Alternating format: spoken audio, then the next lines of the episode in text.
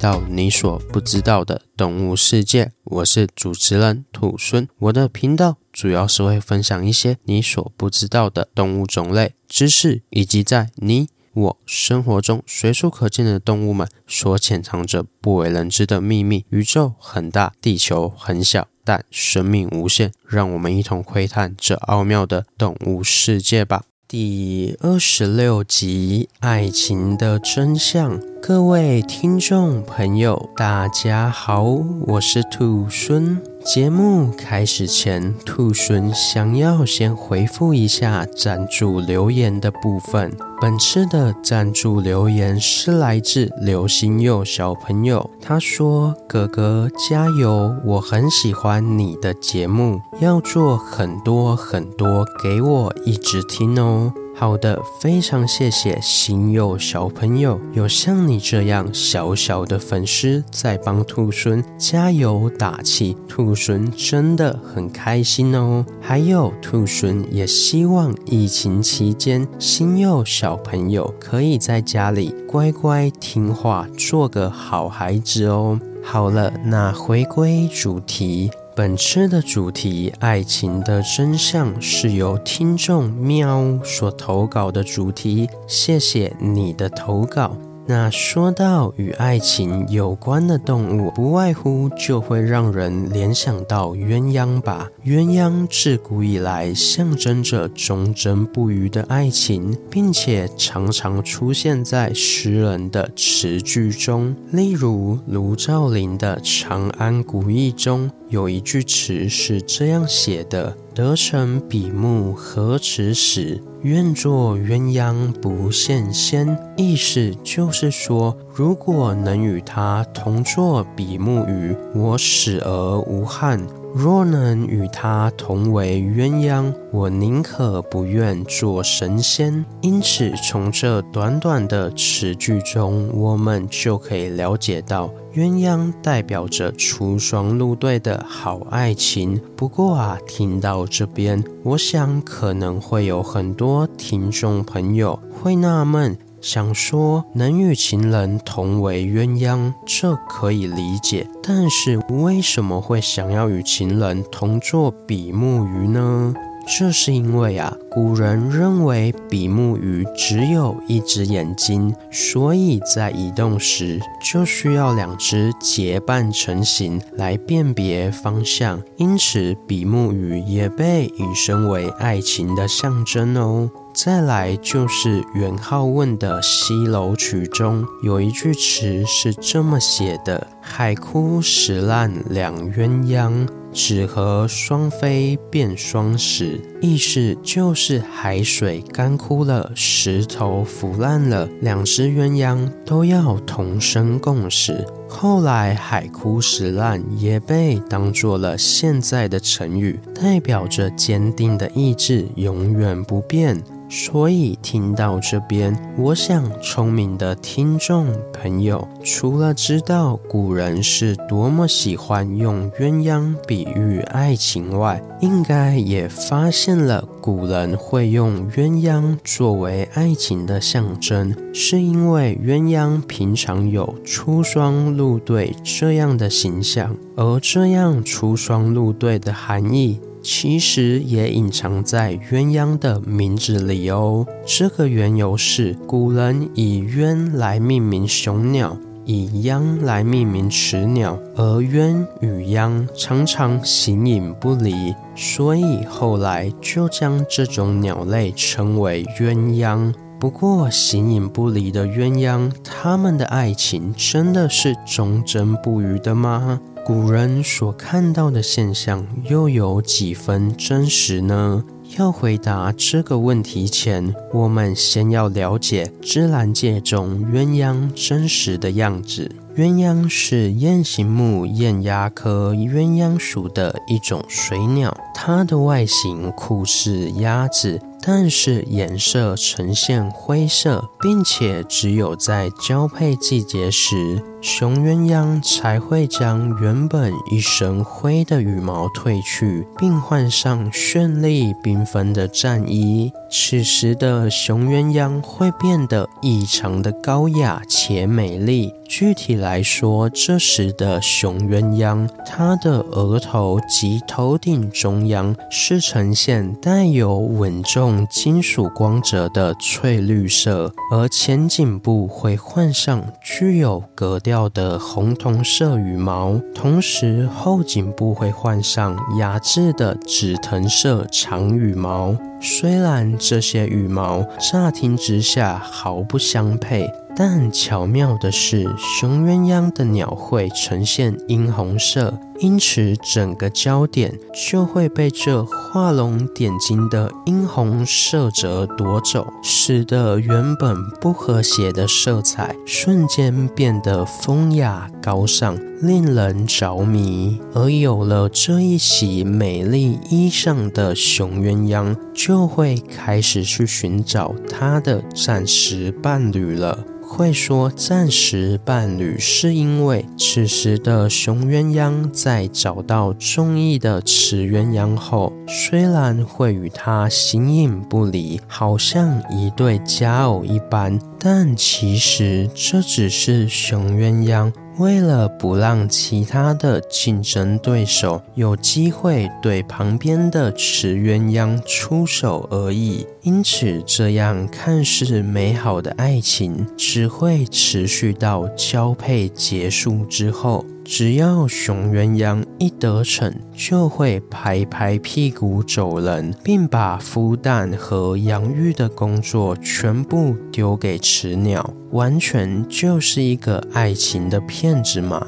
不过各位也不要太责备雄鸳鸯了，因为雌鸳鸯也没有好到哪里去。有生物学家经过亲缘关系的鉴定后，发现了雌鸳鸯所产下的宝宝中，每个宝宝的父亲也不一定都是同一个。也就是说，雌鸳鸯比雄鸳鸯更老谋深算。因为在雄鸳鸯拍拍屁股走人后，雌鸳鸯也会去勾引其他看起来帅气的雄鸳鸯，为的就是要获得更加优良的基因。而这一切的一切都掌握在雌鸳鸯的手里。因为交配的目的就是为了将自己的基因延续下去，所以雄鸳鸯的策略就是到处播种，以为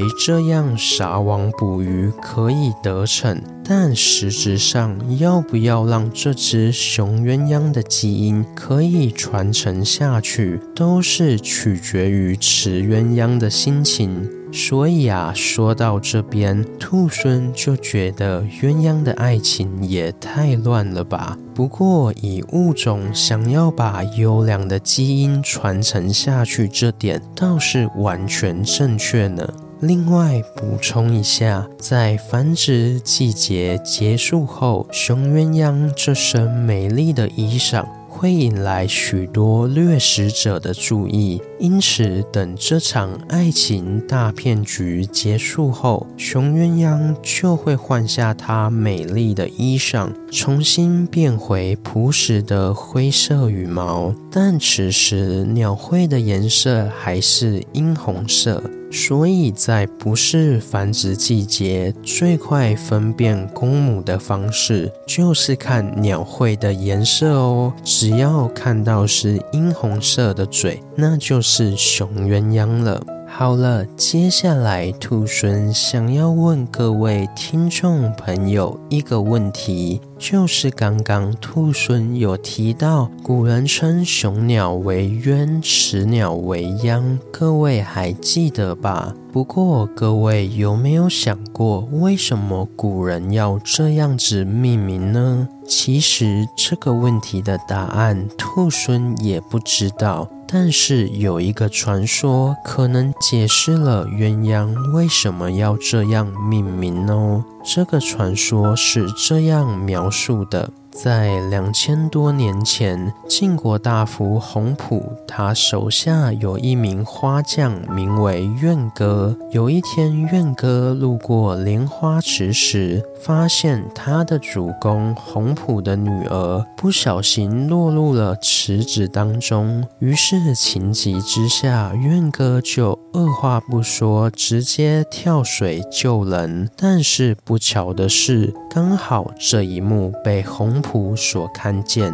并且误以为是怨歌在水中戏弄自己的女儿。于是，一怒之下，便把怨歌关进了牢中。而知道自己的救命恩人被关起来后，洪普的女儿就常常去牢里探望他，并且送了一件五彩大衣给怨歌。而这件事情也很快的就传到了洪普的耳里。于是洪普大发雷霆，直接把怨歌处死在莲花池里。在不久后，洪普的女儿知道了怨歌的死讯后，也跟着跳入池中，一起殉情而亡。之后，他们两人的灵魂就化作了两只鸟儿，一只五彩斑斓，另一只朴实无华。而他们总是出双入对，恩爱有加。以上就是鸳鸯的传说。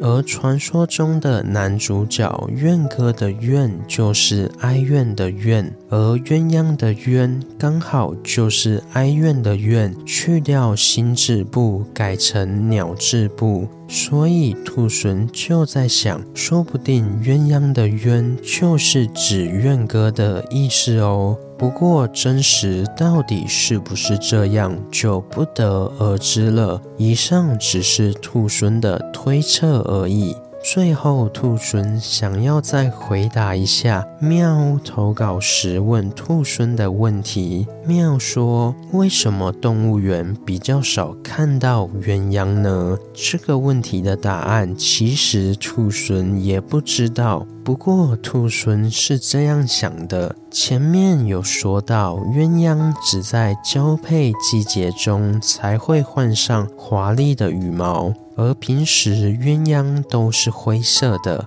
而且外形像鸭子，因此说不定动物园里面确实是有鸳鸯的，只是不是在交配季节，它看起来就像是灰色的鸭子。另外，兔猻其实也有去木栅动物园的网站上查过，确实在木栅动物园中是有饲养鸳鸯的。所以，兔猻最后想跟妙说，如果想要看鸳鸯的话，可能就要挑交配的季节去看，不然的话，平时可能只会看到灰灰的鸳鸯哦。好了，今天的故事就分享到这边喽。对鸳鸯有什么其他的想法，欢迎在底下留言。如果喜欢我的节目，也欢迎追踪、订阅及分享给身边对动物、自然有兴趣的朋友吧。最后还有一点非常重要，就是想要鼓励兔孙的话，可以到 Apple Podcast 上给兔孙五星评价，或是到节目资讯栏上点开赞助页面，